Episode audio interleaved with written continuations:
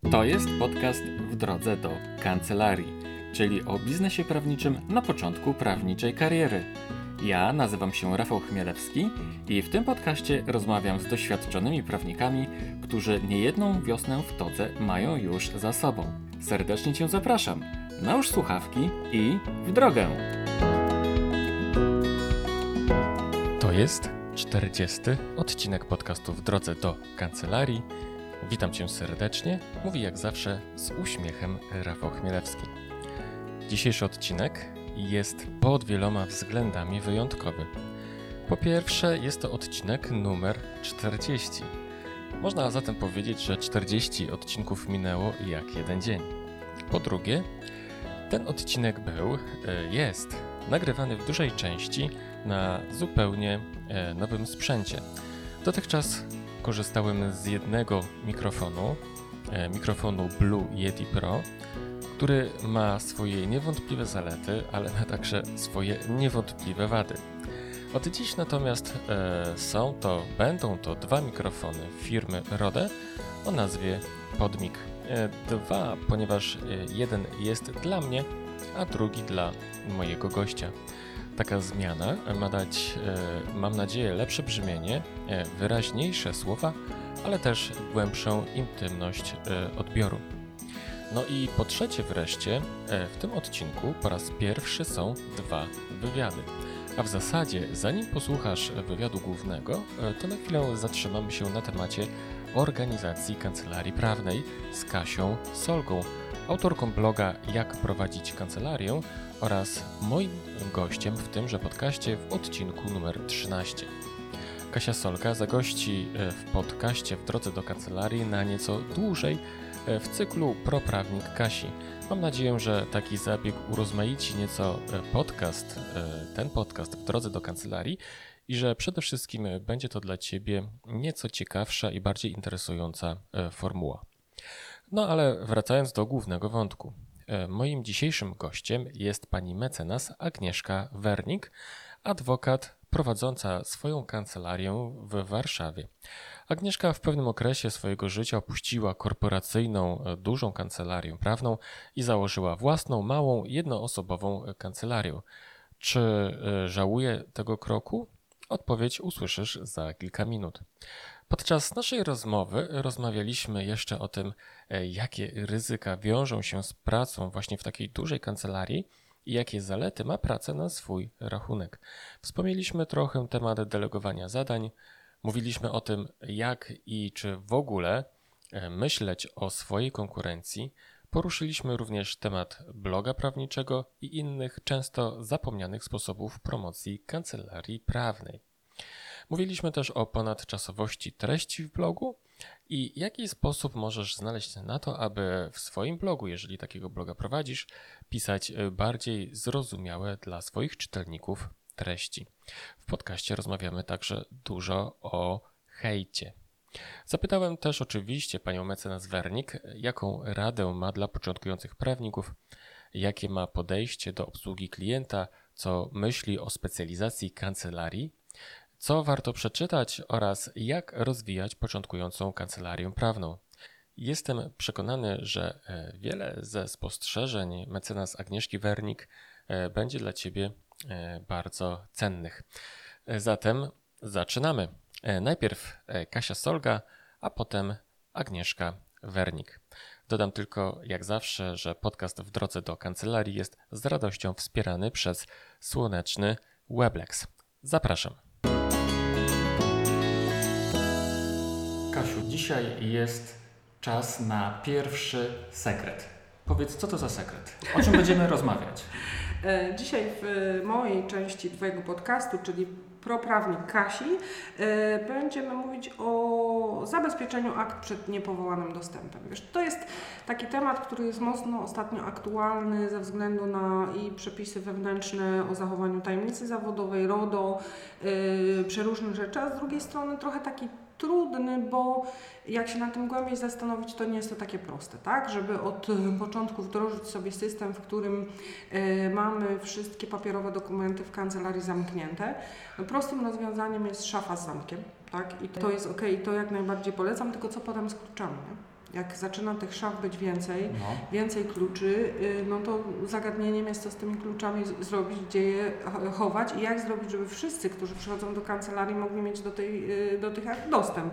Jeśli No. będziemy je ze sobą nosić, no to prędzej czy później przyjdzie taki moment, kiedy ta osoba, która ma klucze, nie przyjdzie rano do pracy.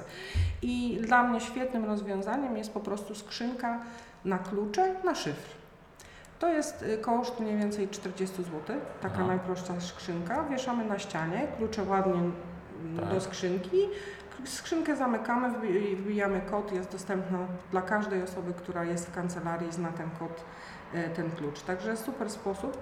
Ja na to wpadłam, szczerze mówiąc, jak pojechałam do Torunia do apartamentu, gdzie klucze do apartamentu były właśnie udostępniane w takim małym sejfiku na zewnątrz y, drzwi. I mówię, o, Aha. Super rozwiązanie e, dla tego problemu i to się sprawdza, tak? I to, e, to polecam jako e, taki pierwszy sposób zabezpieczenia dostępu do akt. Czyli zamykamy szafy, klucze do sejfiku.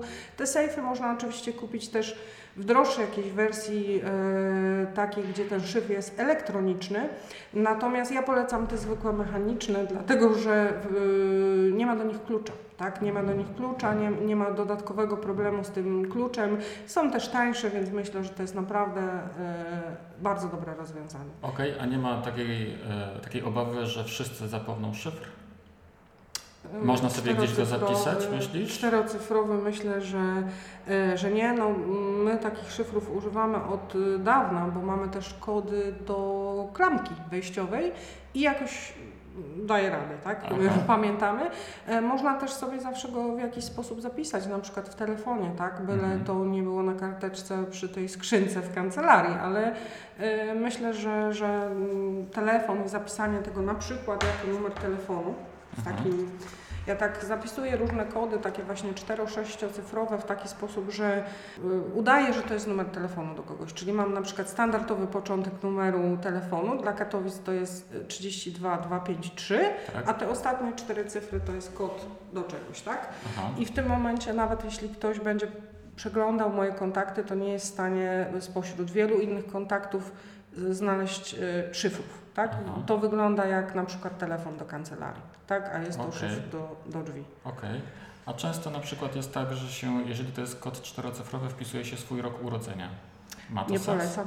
Nie, Nie polecam, yy, nie polecam, bo myślę, że to jest dana, która jest jednak bardzo łatwa do ustalenia. Tak? Yy, sądzę, że, yy, że lepiej wymyślać cyfry bardziej oderwane. Yy, my też stosujemy taki sposób, ponieważ część osób yy, pracujących w kancelarii jest, ma zainteresowania yy, historyczne, to wymyślają datę jakiejś dziwnej bitwy mało znanej zawsze, Aha. ale łatwo też to zapamiętać i łatwo też ewentualnie sobie nawet w Google sprawdzić, jak Mhm. zapomnisz, nie? gdzie tam, w którym roku była jakaś bitwa pod Kłobuckiem czy innym, e, Mhm. inne takie bardziej, mniej znane wydarzenia, tak? bo 1410 też, Mhm. e, chociaż z drugiej strony, no kto by się domyślił, tak? No tak, oczywiście, że tak. No tak jeszcze jak mówiłaś, to mi przyszła do głowy jakaś data następnej apokalipsy, która jest przewidywana. Też to może być oczywiście, że tak.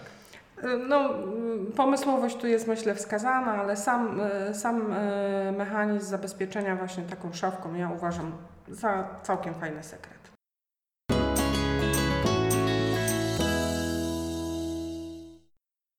Dzień dobry Agnieszko. Dzień dobry, Rafale. Witam Cię w podcaście W drodze do kancelarii. Zacznijmy od imienia i nazwiska. Agnieszka Wernik, Twój tytuł zawodowy? adwokat. Gdzie prowadzisz swoją kancelarię? Kancelarię prowadzę w Warszawie przy ulicy Inflanckiej. Jest to śródmieście, zaraz przy centrum handlowym Arkadia, także e, gdyby ktoś robił zakupy w Arkadii i naszła go e, ochota na e, spotkanie Na z adwokatem, kancelarii? tak, to zapraszam serdecznie. No, Arkadia to chyba jedno z najprzyjemniejszych centrów ha- handlowych w Warszawie, nie? Być może nie chodzę za bardzo po centrach handlowych, także trudno mi się wy- wypowiedzieć w tej kwestii. No, okej. E, Kawa czy herbata?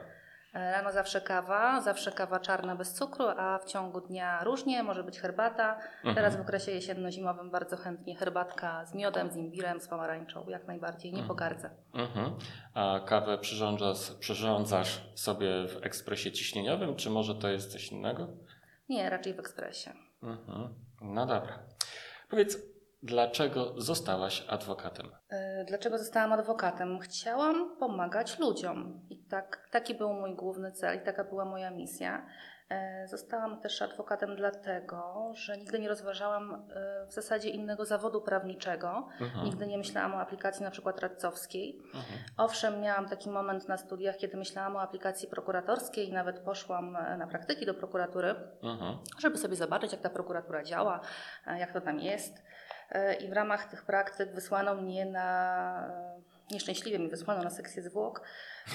E, I potem w przykrym incydencie stwierdziłam, że aplikacja prokurator, prokuratorska jednak nie jest dla mnie i zostałam przy adwokaturze.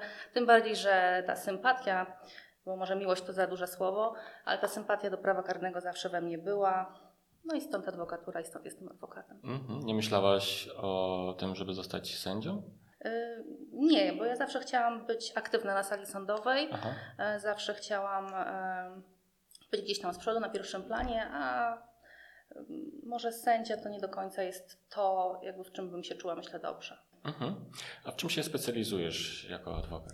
E, Specjalizuję się w tym, czego też dotyczy mój blog, Naruszenie dóbr osobistych info, e, czyli w ochronie dóbr osobistych. To jest moja taka główna specjalizacja i gros spraw, które prowadzę, właśnie dotyczy ochrony dóbr osobistych Mhm. w takim szerokim rozumieniu, szerokim pojęciu. Mhm. A jak doszło do tego, że wybrałaś taką specjalizację? To był jakiś e, e, mentalny, logiczny ciąg zdarzeń, czy może zupełny przypadek? Nie, naszym życiem rządzą przypadki, to też był e, przypadek. Mhm. Szukałam, pamiętam, czegoś w lekcie dotyczącego zupełnie innej sprawy i zupełnie przypadkiem właśnie natknęłam się na jakieś orzeczenia dotyczące ochrony dóbr osobistych, które przeczytałam z zainteresowaniem. Pomyślałam, ojej, jakie to fajne, jakie to przyjemne, Mhm. e, jak mi się to dobrze czyta. I zaczęłam się tym tematem interesować, czytałam coraz więcej, e, czytałam też doniesienia medialne o sprawach z zakresu ochrony dóbr osobistych, ponieważ są to sprawy często bardzo medialne i też za, zaczyna, zaczęłam zauważać w ogóle, że są takie doniesienia prasowe dotyczące ochrony dóbr osobistych, co wcześniej jakoś tak pomijałam, niekoniecznie się temu przyglądałam. No i tak zaczęło się moje zainteresowanie. Potem przyszła jedna, druga, trzecia sprawa z zakresu ochrony dóbr osobistych i prowadzenie tych spraw szło mi tak naturalnie dobrze. Ja się Mhm. dobrze w tych sprawach czułam i też miałam sukcesy, które utwierdziły mnie w tym przekonaniu, że właśnie to jest to, co powinnam robić. Wcześniej pracowałaś w większej kancelarii, teraz prowadzisz kancelarię jednoosobową. Mhm. E, czy z perspektywy czasu uważasz, że to był dobry krok? Praca w większej kancelarii? Na zmiana. Mam na A, myśli zmianę. Zmiana, masz na myśli zmianę. No. Bardzo dobry. Najlepszy w moim życiu. Mhm. Lepszego jeszcze nigdy nie, e, nie podjęłam, nie wykonałam. Aha. E, Był to słuszny krok. Uważam Mhm. też, że trochę za długo tam pracowałam i mogłam podjąć pewne decyzje wcześniej i na pewno by obróciło się to na moją korzyść. Mhm. E, Kiedy odchodziłam z tej większej kancelarii, w której pracowałam, słyszałam takie słowa, e, ty chyba zwariowałaś. Czy ty w ogóle wiesz, jak ciężko znaleźć klienta? Mhm. E, Bo panuje takie przekonanie wśród adwokatów, czy w ogóle profesjonalistów, prawników, że jest bardzo ciężko. Że jak Mhm. pracują w tej korporacji, to jest to taka bezpieczna przystań, Tak. a wszystko pozostałe to jest takie wzburzone morze No właśnie. na którym może się utrzymają, a może utoną, że tego Tak. klienta jest tak strasznie, strasznie ciężko pozyskać i tak strasznie ciężko się żyje prawnikowi prowadzącemu indywidualną kancelarię, więc powiem tak, to nie jest prawda. Mhm. Jesteś w stanie znaleźć tego klienta, jesteś w stanie się utrzymać. E, Pracując ciężko dzień po dniu, jesteś w stanie zapracować na swoje nazwisko, jesteś w Mhm. stanie się wybić, jesteś w stanie się wyróżnić, jesteś w stanie e, zarabiać pieniądze nawet lepsze niż zarabiałeś w korporacji. Mhm. A więc wszystkim tym prawnikom, którzy pracują w korporacjach, ciężko pracują, bo też ciężko pracują, prawda? Tak. Mówimy odwagi. Y, Jeśli mówimy już o korporacjach, to wspomnę y, o tym też, bo może mało się o tym mówi, że praca w korporacji czy też w takiej większej kancelarii niesie takie poważne dosyć ryzyko. Y, Bo zwykle w tych korporacjach zajmujemy się jakąś, jakimś bardzo wąskim zagadnieniem. Bardzo wąskim. No załóżmy, że y, przygotowujemy umowę, umowy. Ten sam rodzaj umowy dla różnych klientów. Ta umowa w y, zasadniczym brzmieniu nie ulega większym zmianom. Jakieś tam indywidualne postanowienia oczywiście są zmieniane, no ale zawsze to jest ta sama umowa. E, I ktoś mądry mi kiedyś powiedział, że to jest tak, jak, e, jakbym robiła kotleta schabowego codziennie. E, Codziennie przychodzisz do pracy i zaczynasz robić tego kotleta schabowego. Przewracasz go z lewo na prawo, raz go lepiej posolisz, raz go popieprzysz, Tak. raz go usparzysz na oleju, raz na smalcu, Tak. ale to jest cały czas ten kotlet schabowy. Mhm. No i pewnego dnia nudzisz się tym kotletem schabowym, mówisz, Boże, ile ja mogę robić jeszcze tego kotleta schabowego?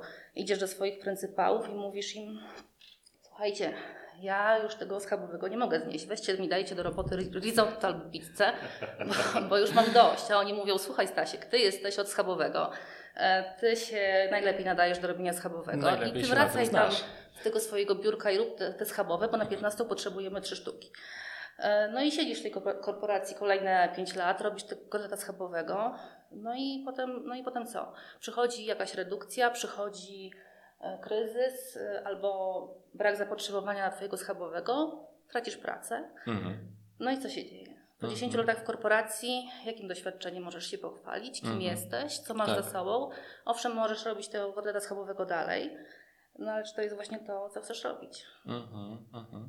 Zresztą wiesz, fajnie się pracuje w korporacji, jak się jest zaraz po studiach, nie? Mhm. kiedy nie masz zobowiązań, kiedy w zasadzie za bardzo też nie myślisz o przyszłości, tak, ale kiedy przychodzi ten wiek, tak jak przynajmniej u mnie, 40 lat, i nagle Mhm. cie, dociera do ciebie świadomość przemijania, nie? I Mhm. właśnie robisz tego kotleta, nic więcej nie umiesz. Ja myślę, że to jest moment taki, kiedy, kiedy naprawdę można wpaść w pewien rodzaj, nie wiem, depresji, tak, Tak. wypalenia zawodowego na Tak. przykład, czy Tak. tam jakieś inne Tak. objawy mogą się pojawić. Bo wychodzisz nie? z tej Wtedy. korporacji i nie, nie różnisz się wiele od tego świeżaka, który dopiero co zdał powiedzmy egzamin, bo w zasadzie nie masz ze sobą żadnego doświadczenia, niczym nie możesz się pochwalić. Jesteś po prostu świeżakiem na rynku, który się musi od początku znaleźć, bo nie masz znajomości, bo siedziałeś w korporacji, bo nie zapracowałeś na swoje nazwisko, bo siedziałeś w korporacji, bo nikt cię nie zna. Tak, Jesteś po prostu nowy na rynku. Dzień dobry. tak jest, tak jest. No wiesz co, powiem Ci tak, że jak ja pracowałem w korporacji, ja pamiętam, zajmowaliśmy się kiedyś takim problemem człowieka, e, osoby, która prowadziła e, jednoosobową działalność gospodarczą i ona na swoim rocznym picie miała, słuchaj, PIT y, l- 36, tak? Jest dla, Mhm. dla działalności gospodarczej. Miała 10 milionów. No, sporo, nie? Dlatego w ogóle, wiesz, w tej korporacji żeśmy się jakimś takim zajęli. E, I tak sobie myślę, kurde, chciałbym zarabiać więcej, a tutaj nie mam żadnych szans, Mhm. żeby w ogóle To jest do też pięt ważne. dorosnąć temu przedsiębiorcy, który miał w Mhm. picie 10 milionów dochodu. Nie? To jest kolejna kwestia, tak, że siedzisz, ktoś jest nad tobą. Tak, Y, Nie możesz wyjść, kiedy chcesz, nie masz tej swobody, nie jesteś panem swojego losu, bo ktoś nad tym twoim losem panuje i nie masz pod takiego poczucia sprawstwa w swoich rękach, że możesz pokierować swoim życiem tak, jak chcesz. mhm, Że mhm. musisz być tu, musisz być przy tym biurku i robisz tego schabowego i i nie Mhm. widzisz nawet jakiejś, jakiejś możliwości, nie, nie, po prostu nie, nie dostrzegasz tego, co jest przed twoim nosem, bo tak bardzo poświęciłeś się tej pracy i tak ona cię pochłania, że tych horyzontów po prostu nie dostrzegasz. Mhm, no właśnie. A one są. Jasne, jasne, że tak. Więc odwagi, drodzy prawnicy, którzy pracujecie w korporacjach, siedzicie od rana do wieczora, w weekendy też. E, Ja nie pracuję w weekend. Ja, ja Agnieszka. Wernik podejrzewam też nie. Oj, zdarza mi się To czasami. zdarza, zdarza się, Wiesz, tak? Własny Ale wiesz, biznes to jest y, też y, ten, ten ból, ten minus, że czasami pracuje się po nocach, czasami się pracuje do 21, czasami się pracuje cały, cały weekend, a Tak. czasami jest tak, że wychodzisz o 14 i masz wolne popołudnie, albo Tak zaczniesz pracę o jest. 12, bo tak sobie wymyśliłeś. tak Jesteś panem jest. swojego losu i to jest bezcenne i to jest świetne. Tak jest, ale nawet jeśli pracujesz późno, do późna w nocy i nawet jeśli pracujesz w weekend, to wiesz, że budujesz swoją własną Mhm. markę, nie? Pracujesz na siebie. budujesz swój własny zamek. Tak. Nie budujesz komuś innemu, tylko sobie samej. Nie? Tak. I to jest właśnie najfajniejsze. Tak, tak, masz rację, oczywiście. Pracujesz na siebie i też taki przyświecał mi cel, kiedy odchodziłam z tej większej kancelarii, w której pracowałam, że w końcu będę mogła pracować na siebie. Że w końcu to ja zawalczę o siebie, o swój los, to ja pozyskam klientów, to ja będę mogła się sama y, utrzymać i sama zdecydować, co chcę danego dnia robić. Nikt nie będzie mi mówił, y, ani mnie rozliczał z niczego, bo będę swoją własną szefową. Mhm, mhm. Czy przygotowałaś się do tego odejścia? W sensie takim, że jak już od, założyłaś swoją własną kancelarię, to już miałaś klientów, czy to był jakiś okres, gdzie musiałaś rzeczywiście e, w, w, nie wiem, zjadać swoje oszczędności, to musiało trwać jakiś czas, zanim pozyskałaś pierwszego klienta, czy zanim w ogóle się Mhm. odbiłaś porządnie? E, Nie, zanim pozyskałam pierwszych klientów, minęło trochę czasu. Ciężko na to pracowałam, żeby tych klientów pozyskać. W ogóle jak odchodziłam, to akurat byłam w ciąży, wiesz, Mhm. i Mhm. trochę się innymi rzeczami zajęłam, szczerze mówiąc. Mhm. E, Potem e, zaczęłam e, bardziej myśleć o, o swoim rozwoju. Chciałam się rozwijać, uczyć, kształcić. I wtedy przyszły pierwsze sukcesy, przyszli pierwsi klienci, tacy już moi. I, no i tak to się potoczyło. Jeden, drugi, trzeci, dziesiąty. W tej chwili mam tych klientów naprawdę gro. E, Jest to, jest to już w tej chwili e, tak duża liczba, że w zasadzie e, codziennie ciężko pracuję, żeby to wszystko poskładać, pospinać i Mhm. e, żeby to wszystko po prostu grało tak, jak powinno. W tej chwili prowadzisz kancelarię jednoosobową, tak? Tak. Myślisz o rozwoju? Tak, myślę o rozwoju jak najbardziej. Tym bardziej, tak, tak jak przed chwilą wspomniałam, mam tych spraw coraz więcej i są to sprawy wymagające. Trochę moim takim przekleństwem do tej pory było to, że e, zawsze sobie myślałam, no jak ja mogę delegować czynności, przecież ja zrobię wszystko najlepiej. Mhm. No przecież, no przecież jak ja mogę oddać te moje, ja jestem jak taka kwoka, wiesz, tam, No, te no. kurczaczki, tam te swoje sprawy, tych swoich klientów trzyma, e, trzyma przy sobie i tak się bałam e, oddać nawet jakieś pojedyncze czynności komukolwiek, bo, bo właśnie miałam takie przekonanie, że nikt nie zrobi tak jak ja. I wyzbywam się tego, pracuję nad tym, e, żeby delegować te czynności, żeby się nie bać, Mhm. żeby komuś zaufać. E, Przy okazji powiem, że właśnie współpracuję już w tej chwili e, z paroma osobami, którym e, potrafię delegować takie czynności, a takie ad hoc, to nie chodzi o jakąś stałą współpracę, no ale właśnie też poszukuję jakiejś osoby, która ma ochotę specjalizować się w sprawach ochrony dóbr, interesuje się tym tematem i miałaby ochotę na przykład ze mną przy jakichś konkretnych projektach popracować. Jeśli są takie osoby, które słuchają tego podcastu, to zapraszam do kontaktu. Mhm. Wszelkie dane kontaktowe są na stronie pod, e, pod, pod adresem, e, który, pod którym prowadzę blog prawniczy, także naruszenie dóbr osobistych info zapraszam. Mhm. A jak sobie, Agnieszko, radzisz z konkurencją? Bo w Warszawie no, jest ta Tak. konkurencja dosyć silna, ale też jest dużo klientów w gruncie rzeczy, prawda? E, Wiesz co, ja w ogóle sobie nie radzę z konkurencją, bo ja nie odczuwam żadnej konkurencji i nie myślę o tej konkurencji. Aha. E, Jeżeli mam sprawy, mam klientów, jeśli mam tydzień pracy za- zaplanowany tak, że w zasadzie nie mam godziny wolnej, e, to dlaczego mam myśleć o konkurencji i dlaczego mam się tym w ogóle martwić? Poza tym ja mam świadomość, że konkurencja jest, natomiast ja też nie traktuję konkurencji jak jakichś wrogów, z którymi trzeba walczyć, broń Boże. E, Ja traktuję konkurencję jako e, świadomość, że jest ta konkurencja, jako okazja do tego, żeby się rozwijać, żeby nie spoczywać na laurach, bo okej, jest fajnie, mam klientów, zarabiam i tak dalej, natomiast no, nie można odpuścić pewnych rzeczy i e, trzeba rozwijać się, uczyć się, specjalizować się i nie, nie, nie, jakby nie zostawiać tego, tego tak jak jest, tylko cały czas nad sobą pracować. I jeśli pytasz mnie o konkurencję, to tak Ci odpowiem po prostu. E, Doceniam w ogóle moją konkurencję.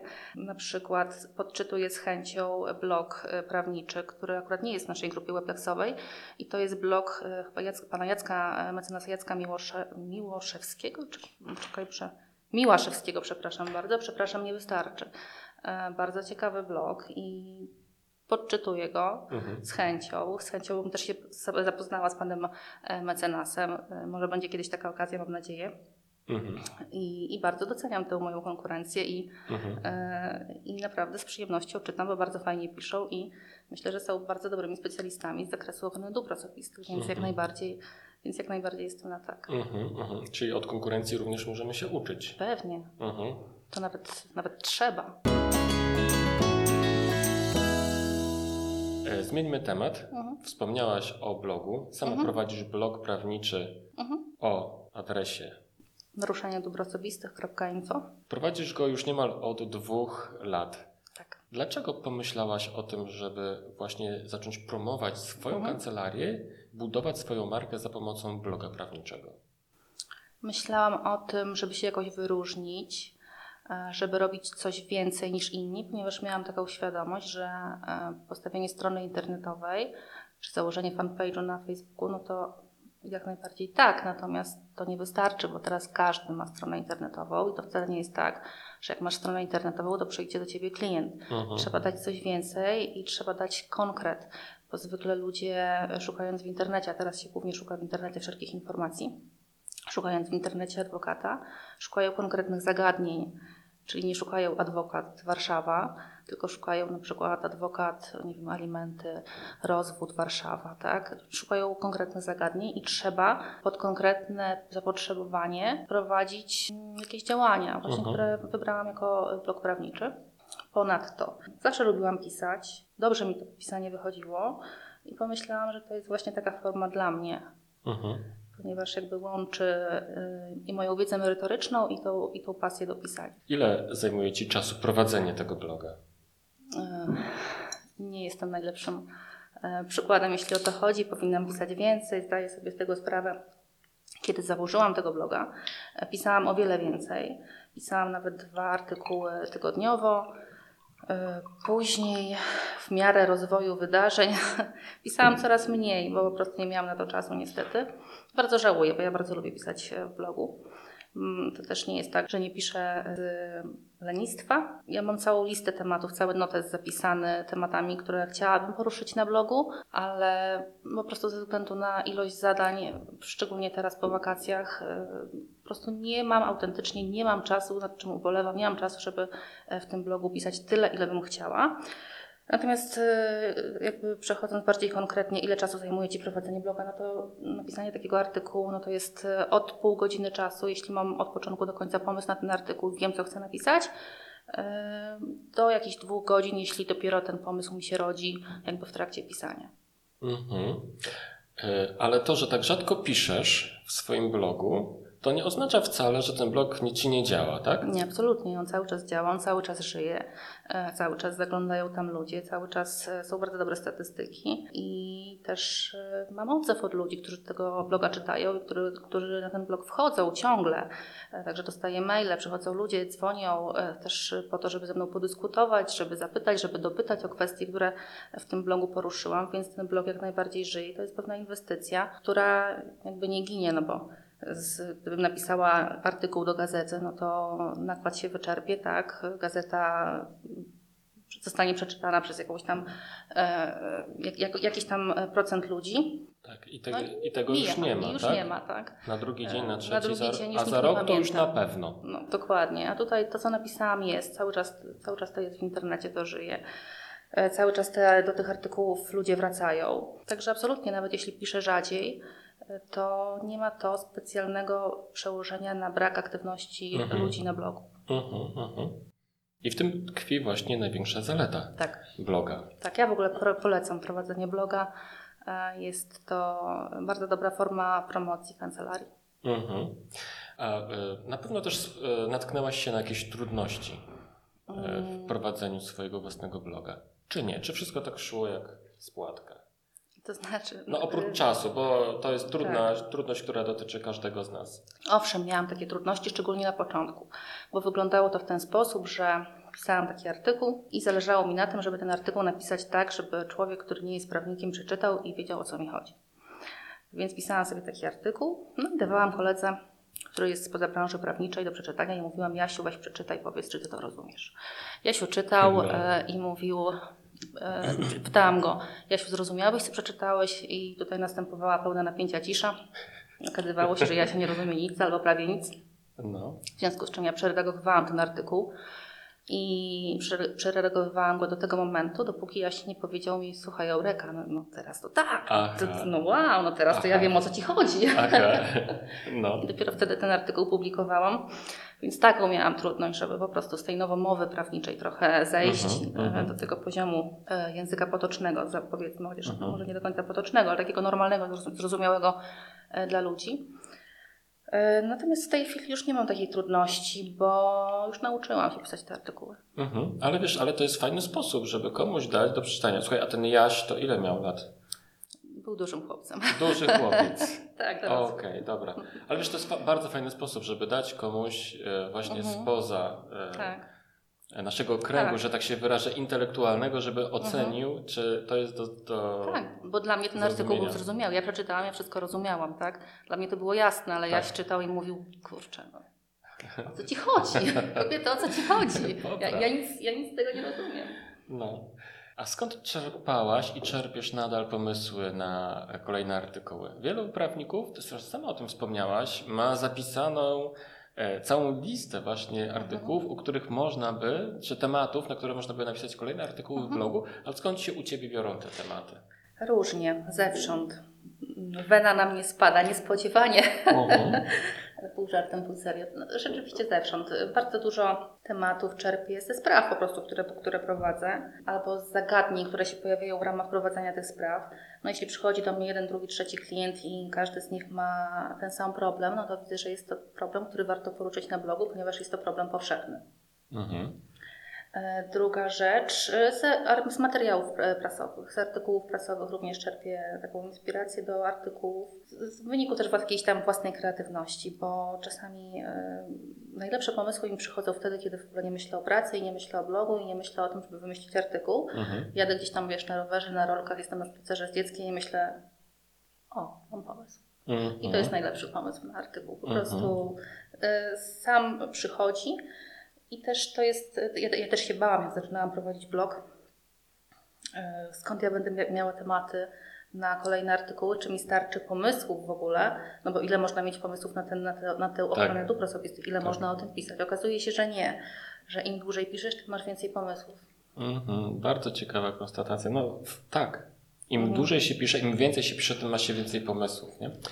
Agnieszko, a w dzisiejszych czasach dużo jest e, w ogóle hejtu, ludzie się nawzajem obrażają Mhm. e, w internecie i tak dalej. Zresztą e, wczoraj czy przedwczoraj wyszła kolejna głośna sprawa, która dotyczy jednego z członków Straży Marszałkowskiej. Powiedz mi, czy w, dzi- w dzisiejszych czasach, kiedy właśnie mamy coś z czymś takim do czynienia, Mhm. czy również zgłaszają się do Ciebie takie osoby, które właśnie doty dotyka to, ten taki Ojej, hejt? Mnóstwo.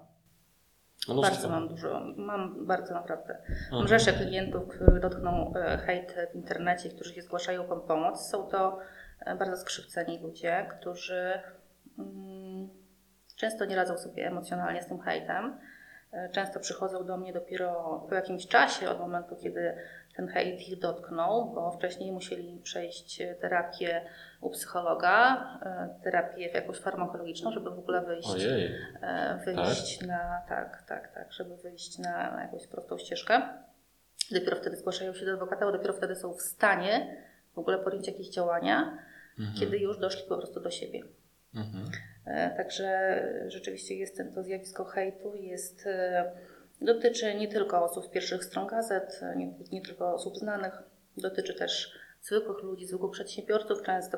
Dotyka hejt, który jest e, e, jakby pozbawiony e, podstaw, który jest po prostu wyrazem jakiejś złośliwości, wyrazem jakiejś frustracji, jakiejś nienawiści, a nie jakby poparty jest jakimś faktycznie negatywnym, negatywnym postępowaniem człowieka, którego ten hejt dotknął, więc tym bardziej jest bolący dla tych ludzi. Mhm. A radzisz czasem właśnie klientom e, wizytę u psychologa? Radzę. Radzę, jeśli widzę, że przychodzi człowiek, który jest naprawdę w trudnej sytuacji e, życiowej, emocjonalnej, psychicznej i widzę, jak e, reaguje na pewne nawet pytania, często nie jest w stanie w ogóle rozmawiać o tym, e, co go dotknęło, albo zaczynam płakać w trakcie rozmowy, to delikatnie staram się zasugerować, że może warto byłoby skon- skon- skonsultować najpierw właśnie z psychologiem, pójść na jakąś terapię, e, skorzystać z jakiejś e, farmaceutyki, żeby po prostu z tego się jakoś podnieść. Mhm. Czyli trafiają się bardzo trudne sytuacje. Mhm. Bardzo trudne sytuacje. Czasami ludzie, których dotknął jakiś hejt internetowy, e, też zamykają się na przykład, odcinają się w ogóle od, od świata, nie chodzą do pracy, tracą pracę. Nie Mhm. odzywają się do znajomych, tracą znajomych, unikają wszelkiego kontaktu i e, dopiero w takiej właśnie trudnej sytuacji życiowej, kiedy stracili już bardzo wiele, kontaktują się z adwokatem, ponieważ uważają, że to jest taka ostatnia deska ratunku, no i wtedy trzeba im jakoś pomóc. Bardzo trudne sytuacje, bardzo trudne sprawy, ale e, nie ma takiej sprawy, z której nie ma e, jakiejś drogi wyjścia. Zawsze jest i zawsze trzeba sobie z tego zdawać sprawę, że Z każdej sytuacji jest wyjście i zawsze można poradzić coś, żeby było lepiej. I staram się też moim klientom to uświadomić i e, pokazać im te, te ścieżki e, jakby wyjścia z trudnych sytuacji, które ich dotknęły. I myślę, że z sukcesem e, udaje mi się to robić. Mhm. Wiesz co, to jest tak ciekawy temat, że chętnie bym go jeszcze pociągnął dłużej, ale może już zakończmy, może Mhm. kiedyś, Może kiedy kiedy indziej indziej. się spotkamy Dokładnie. i o tym porozmawiamy. A może powiedz mi jeszcze, czy hejt dotyczy również prawników i kancelarii prawnych? Wiesz co, No bo wiesz co, bo... nie, ma, nie, mam, nie mam klientów, e, No adwokatów, właśnie. który dotknął hejt. No właśnie, Raczej każdy sobie radzi we własnym podwórku. Aha, aha. Ym, Czy prawników dotyka hejt? Myślę, że tak. Wiesz co, bo tak jak popatrzę na komentarze, które są w naszych blogach prawniczych, tak, blogów jest prawie 200, czy już ponad 200, natomiast w żadnym komentarzu nie ma hejtu. Nie? Mhm. I ktoś mi kiedyś powiedział, że po prostu e, ludzie boją się Zaczynać. zahejtować, że tak się Mhm. wyrażę, prawnika, tak? Mhm. Bo, bo mają przed sobą kogoś, kto jest w stanie walczyć. Tak. W przeciwieństwie do jakiegoś, nie wiem, innego przedsiębiorcy, który nie jest w stanie walczyć, bo Mhm. po prostu nie wie, co, co zrobić. I może stąd wynika to, że może prawnicy jednak ma, e, rzadko się spotykają z hejtem, czyli Mhm. z, hej, z hejtem mam na myśli jakimś kłamliwym pomówieniem. Mhm. Y, Być może coś w tym jest, natomiast uważam, że taki prawdziwy hejter nie boi się nikogo i Mhm. nie boi się niczego. I jakby miał hejtować adwokata czy radcę prawnego, to by go hejtował. Mhm. Y, To, że tego nie robi, to być może ma jakąś inną, lepszą ofiarę, która czuje, że jest słabsza, która czuje, że właśnie, tak jak mówisz, nie, nie jest w stanie się sama obronić i być może dlatego wybiera e, kogoś innego. Natomiast nie wierzę w to, że e, gdyby hejter miał e, hejtować e, w internecie adwokata czy radcę prawnego, to by tego nie robił, bo by się bał e, tego statusu właśnie adwokat czy radca prawny. Nie sądzę. Mhm. To nie są tacy ludzie. No chyba, że hejterem jest inny prawnik, tak? Inaczej Mhm. sędzia z- hejtujący innego sędziego. E, Tak, to są. To, ale to już pominijmy To ten temat, straszliwie smutny i przykry. okropny. Dobra. Mhm. Czy w Twoim przekonaniu warto być adwokatem, czy gdybyś jeszcze raz miała wybierać, wybierałabyś dokładnie ten sam zawód? Myślę, że bym wybrałabym ten sam zawód, bo ja się w tym zawodzie dobrze czuję, bo to jest moja pasja. Mhm. E, Bo to nie jest tak, że ja robię coś na siłę, bo gdybym robiła coś na siłę, to myślę, że już z parę lat temu bym od tego odeszła i więcej tego nie robiła, bo ja się do niczego zmuszać nie lubię. Taki mam charakter. Czyli do tych, do tych kotletów schabowych nie lubisz się zmuszać. E, No właśnie nie. Właśnie nie. Żadnych schabowych, żadnych, e, żadnych takich powtarzających się monotonnych czynności absolutnie nie. Ja lubię e, spotykać się z ludźmi, ja lubię jak się coś dzieje, ja lubię prowadzić różnorodne sprawy, spotykać się z różnymi stanami faktycznymi i się w tych stanach faktycznych odnajdywać i znajdować fajne drogi rozwiązania problemów. Natomiast e, żadne schabowe, nigdy więcej. Mhm. A powiedz, jaką masz radę dla początkujących prawników? Ucz się i pracuj, cytując poetę. Przy czym e, ucz się, tutaj nie mam na myśli jakiegoś wkuwania kodeksu, bo nie o to chodzi. Poza tym nie, nie kodeks w głowie, tylko głowa w kodeksie. Takie, tak, taka jest zasada. E, ucz się, mówiąc ucz się, mam na myśli rozwijaj się, czyli e, nie siedź, nie w jednym miejscu. Chodź na szkolenia, chodź na wykłady, idź na studia podyplomowe, szukaj swojej ścieżki, jeśli jeszcze jej nie masz i szukaj rzeczy, które Ciebie rzeczywiście interesują i których czujesz się dobry. Jeśli nie czujesz się dobry w podatkach, nie idź w podatki. Jeśli czujesz się dobrze w prawie pracy, zacznij zajmować się prawem pracy, czyli ucz się, rozwijaj się i pracuj, czyli dzień po dniu ciężko pracuj. A mówiąc bardziej ogólnie, weź się do roboty. Prostu weź jak to zabrzmiało. Ale to dzisiejsi młodzi prawnicy mają z każdy to tym problem. Słucham? Zapytałem, czy uważasz, że dzisiejsi Mhm. e, młodzi prawnicy mają właśnie z tym problem? Ja w ogóle uważam, że młodzi ludzie mają z tym problem, żeby wziąć się do roboty, mm, bo panuje jakieś takie przekonanie, że wszystko mi się należy. Właśnie. Bo świat pędzi, e, bo jesteśmy atakowani przez e, coraz lepsze, coraz droższe, coraz e, ładniejsze rzeczy, które chcemy mieć. I chcemy mieć je szybko, a nikt nie myśli o tym, że na to wszystko trzeba zapracować. Że to nie jest tak, że dzisiaj sobie kupię fajne mieszkanie i samochód, bo okaże się, że jutro muszę za to spłacać bardzo duży kredyt. E, I ow- owszem, fajnie, fajnie jest mieć, fajnie się otaczać fajnymi rzeczami, Natomiast y, na to wszystko trzeba dopracować i ja mam takie, takie właśnie przesłanie, żeby z pokorą, z cierpliwością pracować, bo praca popłaca, bo pracując zyskasz wiele, przyjdzie do Ciebie klient, ten klient też Cię doceni, bo widzi, że Ty jesteś e, osobą ciężko pracującą, że pracujesz nad jego sprawą, że się o, to, o tego klienta troszczysz, że jakby przykładasz się do zagadnień, które pojawiają się w toku postępowania i to może być tylko na Twój plus. Mhm, mhm. To się zgadzam z Tobą, że dzisiaj ludzie coraz częściej, częściej, młodzi ludzie właśnie uważają, że im się po prostu należy, nie? Mhm. Ale wiesz, przyzwyczaili ich do tego ich rodzice. Być może. Być może jest to sposób wychowania. Mam nadzieję, że nie wychowam w ten sposób moich dzieci. No właśnie. A propos myślę, że- dzieci, to znaczy to ja, ja akurat ze swojego doświadczenia Ci powiem, że ja to robię w ten sposób, że e, e, nie daję im wszystkiego na już, chociaż one bardzo chcą, a nawet często im specjalnie utrudniam pewne rzeczy. Mhm.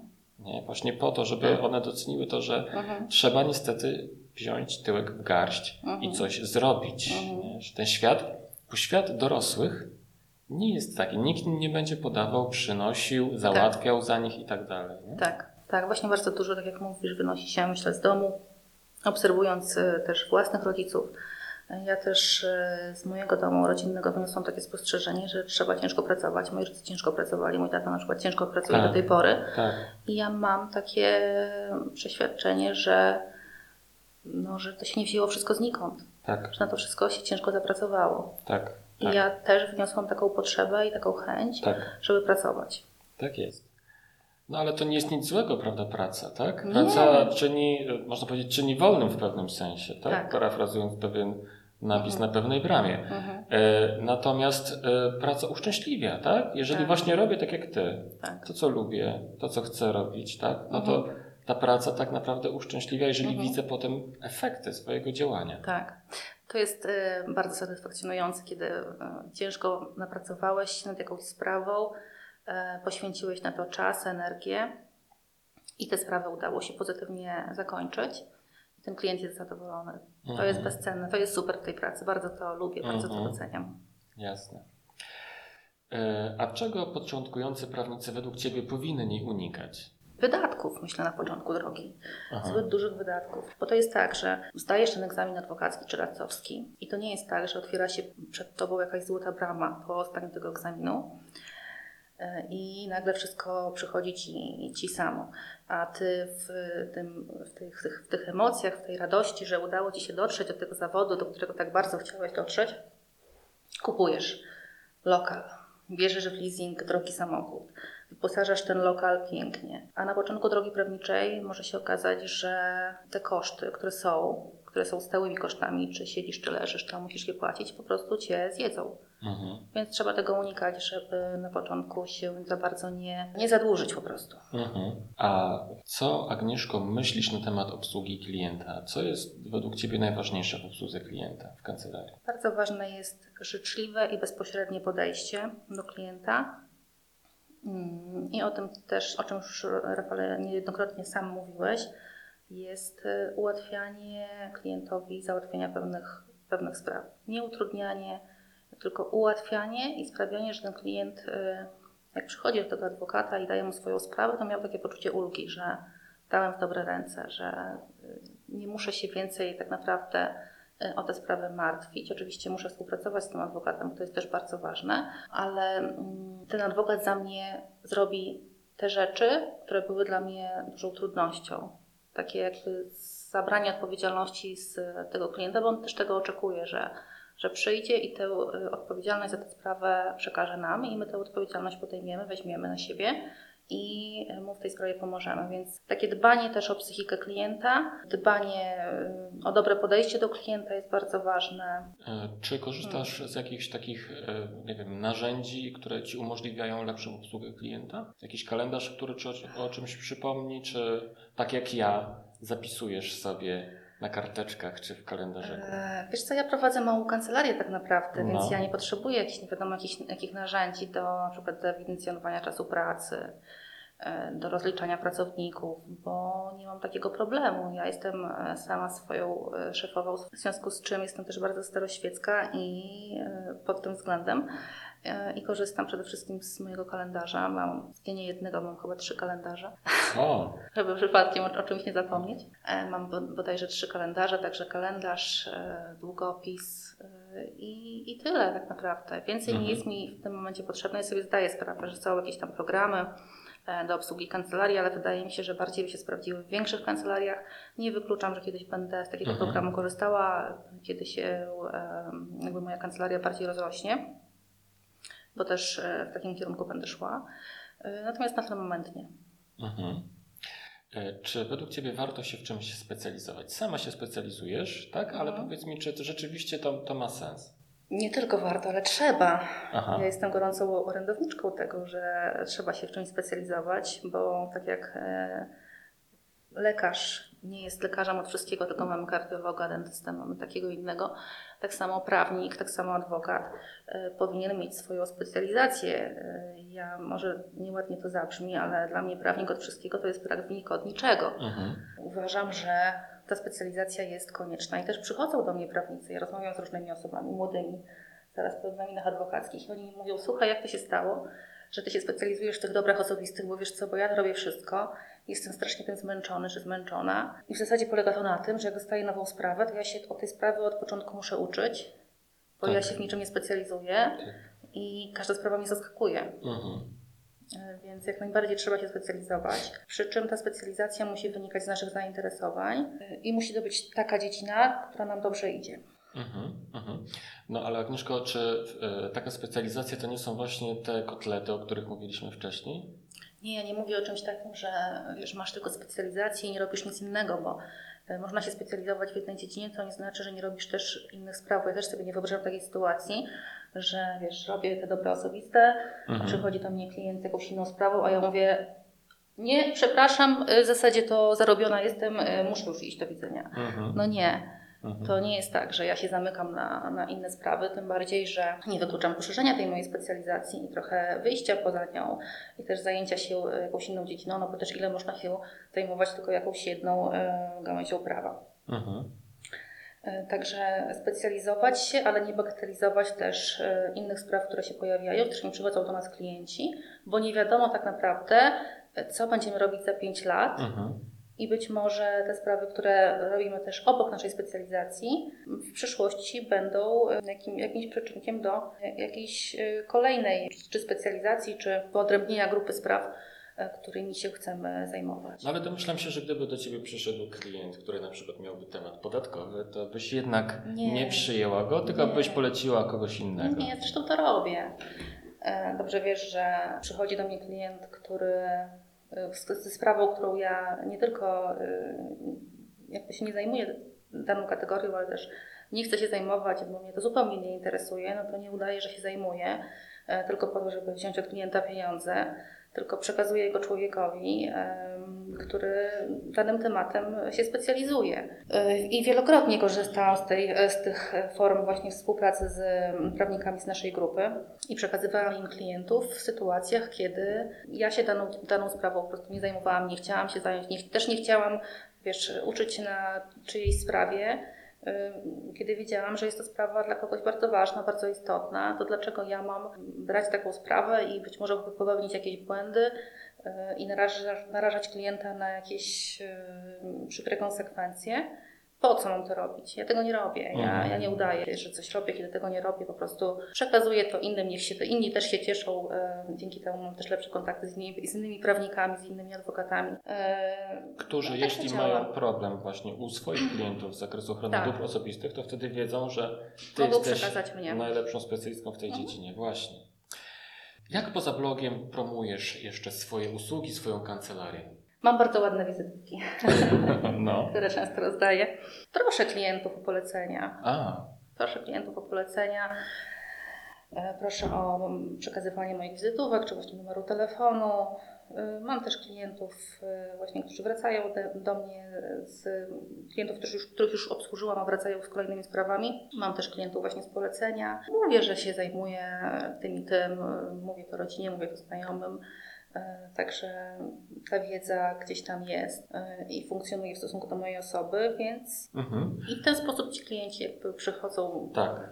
wiedzą, że, że jestem, że się specjalizuję w tym i w tym, że można im przekazać sprawę. Tak, Agnieszko, słuchaj, a w jaki sposób wygląda to, kiedy ty prosisz e, klienta o polecenie? Mówisz mu wprost? Tak, Co bo trzeba mówić wprost. E, Mówię Pani Asiu, będę wdzięczna, jeśli Pani e, będzie polecała moje usługi. Bardzo dobrze nam się współpracowało.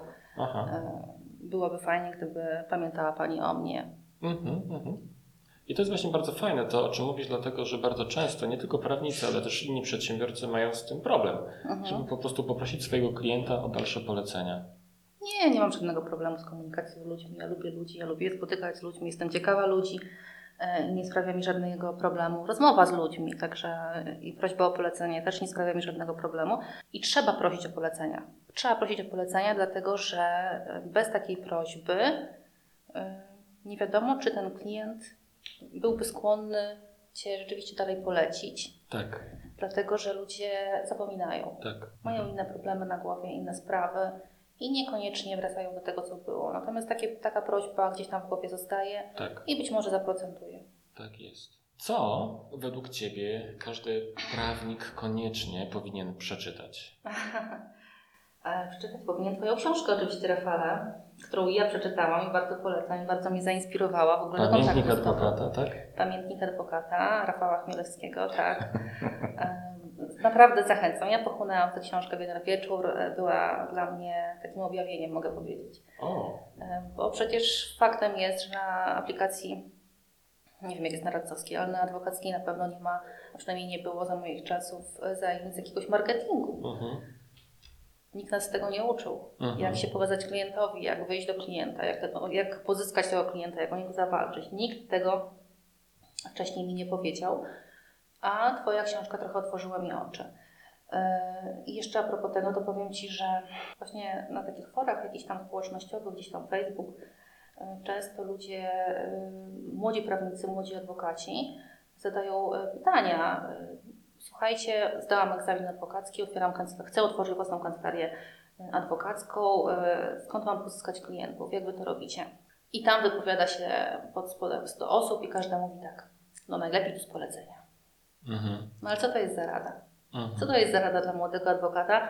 Przecież z polecenia, no to może mieć z polecenia, jak już pracuje sobie jakiś tam klientów tak, i oni przyjdą e, i oni jakby rozniosą dalej wieść, że to jest taki adwokat i jest dobry i przychodźcie ludzie, bo, bo dobrze załatwi Waszą sprawę. To nie jest żadna rada dla młodego prawnika z polecenia. Także Twoja książka jakby pokazuje trochę inne mm, możliwości pozyskania klientów yy, i ja z tych możliwości korzystam do tej pory i bardzo sobie cenię. I sobie nawet tu wzięłam drugą książkę, którą chcę polecić. No, to jest. I to są Niezniszczalne Katarzyny Ratajczyk. To Tak. są wywiady z kobietami. E, chociaż książka oczywiście nie jest tylko dla kobiet. Mogę? E, jasne. Pokażesz mi? No. E, są to wywiady, tam jest chyba 10 czy 11 wywiadów z kobietami przedsiębiorcami. E, Prawdziwe opowieści przedsiębiorczych kobiet, czyli czego uczy nas porażka. Mhm. No. Tak. I ta książka bardzo fajnie pokazuje właśnie, jak kształtowały się kariery zawodowe tych kobiet, jakie czynniki wpłynęły na rozwój ich firm, jakie przeżyły porażki, jakie były górki, jakie dołki. E, I też ta książka uświadamia to, e, że jak zaczynasz prowadzić własną firmę, na przykład kancelarię, bo kancelaria to jest taka sama firma jak każda inna, to nie jest tak, że wsiadasz tą kolejkę, a ta kolejka powoli, to powoli, ale wieziecie na sam szczyt. To nie jest tak, bo to jest prawdziwy roller coaster. Raz y, przeżywasz zloty, raz przeżywasz naprawdę dotkliwe porażki. Tak. I to nie dotyczy tylko Ciebie, to nie jesteś tym sama czy sam. To dotyczy każdego przedsiębiorcy i ta książka właśnie uświadamia to, że pewne mechanizmy się powtarzają i, i tak po prostu jest. Jeden z podrozdziałów w tej książce brzmi, bo w prowadzeniu biznesu kłopoty w końcu się pojawiają. Kto nie miał kłopotów, niech założy kancelarię albo jakąś inną firmę, prawda? Tak. Ale wiesz co? Powiem Ci szczerze, Agnieszko, ja, za każd- ja bardzo, bardzo, bardzo podziwiam właśnie właścicieli kancelarii prawnych takich właśnie jak Ty, Mhm. bo Wy macie, macie przeogromną konkurencję. Żaden inny przedsiębiorca nie ma tak dużej konkurencji, jaką macie Wy, biorąc pod Mhm. uwagę to, że ludzie nie garną się wcale do kancelarii prawnych. Tak? Co innego jest z nie, w lekarzami. ogóle nie ma takiej y, potrzeby w ludziach, żeby iść do prawnika. Właśnie, bo co innego jest z lekarzami. Nie? Lekarzy Mhm. jest, nie wiem, pewnie Mhm. jest, nie wiem czy jest mniej niż prawników, Mhm. być może, a być może jest ciutkę więcej, ale ludzie generalnie chodzą do lekarzy, bo muszą, tak? A Tak. do prawnika bardzo często idą na samym końcu, zresztą jak powiedziałaś, po terapii u psychologa często się wtedy właśnie zgłaszają, żeby przepracować jakiś problem pod względem prawnym u Ciebie. Natomiast żadna inna branża chyba nie ma takiej strasznej konkurencji, jaką macie Wy. To jest trudny biznes, ale jak jesteś najlepszym przykładem tego, że można go super prowadzić i rozwijać. Można, można. Nie trzeba się bać, nie trzeba słuchać tych, e, tych e, ludzi, którzy mówią, e, nie poradzisz sobie, nie zakładaj własnej kancelarii, będzie źle, nie będziesz miała klientów, nawet na ZUS nie zarobisz, bo, bo Mhm. takie są głosy i to się często słyszy. Mhm. To wcale tak nie jest. I tak jak mówiłam już w trakcie tej rozmowy, ucz się, ciężko pracuj, rozwijaj się, myśl kreatywnie. Myśl Mhm. kreatywnie, nie, nie po schemacie. Myśl Mhm. o tym, jak się możesz pokazać, gdzie możesz wystąpić, gdzie, y, gdzie pójść, do kogo z kim porozmawiać i wtedy wszystko się ułoży po prostu. Mhm. E, Gdybyś nie była prawnikiem, to byłabyś. Wiesz, co, zawsze miałam jakieś takie zdolności do języków obcych, więc może byłabym tłumaczem, a może byłabym jakimś sportowcem, bo taki upór i konsekwencja to coś, co mnie bardzo charakteryzuje, tylko nie wiem, czy bym miała e, predyspozycje fizyczne, żeby tym sportowcem być. A- jak nie sportowcem, to może e, podróżnikiem, może bym jakiś blog e, podróżniczy prowadziła, No. albo sportowcem podróżnikiem. Jest taki zawód?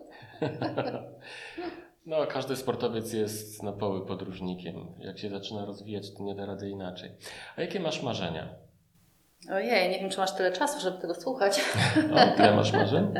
Mam dużo marzeń, mam różne marzenia. E, takie zawodowe marzenie, no to chyba takie, żeby okazało się, że udało mi się, mi się pomóc klientom, którzy do mnie przychodzą.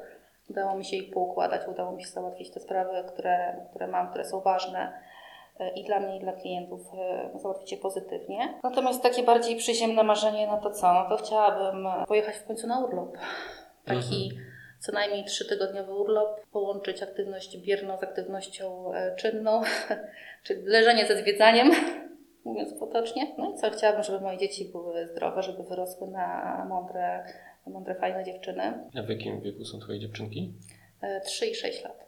Aha, wszystko jeszcze przed nimi. Wszystko przed nimi. Wszystko przed nimi. Powiem dziś jeszcze na koniec, że e, to też się o tym nie mówi, ale bardzo ciężko jest pogodzić pracę, prowadzenie własnej firmy, chociażby była to, czy to, czy to jest kancelaria adwokacka, czy jakaś inna, z wychowaniem dzieci. I ja podziwiam wszystkie matki, e, które łączą wychowanie dzieci z prowadzeniem kancelarii. E, I wszystkie z tego miejsca pozdrawiam, bo wiem, jak jest ciężko. Agnieszko, bardzo serdecznie dziękuję Ci za rozmowę. To ja dziękuję Rafale. Dziękuję Ci, że posłuchałeś czy posłuchałaś kolejnego odcinka podcastu w drodze do kancelarii. Zachęcam Cię do wyrażenia swojej opinii o podcaście na urządzeniu czy aplikacji, na której słuchasz tego podcastu. E, Proszę Cię także o polecenia w mediach społecznościowych, czy też wśród dobrych i najlepszych Twoich znajomych. Każde polecenie i każde dobre słowo są dla mnie na wagę złota i pomagają mi szerzyć wiedzę i doświadczenie w zakresie prowadzenia kancelarii prawnej w naszej branży. Ja osobiście słucham innych podcastów za pomocą aplikacji Podcasty w swoim iPhone'ie. Ale Ty możesz słuchać tego podcastu w różny inny sposób, także wchodząc na stronę www.wdrodzedokancelarii.pl. Dziękuję Ci jeszcze raz słonecznie i webleksowo i życzę Ci dobrego dnia. Do usłyszenia mówił Rafał Chmielewski.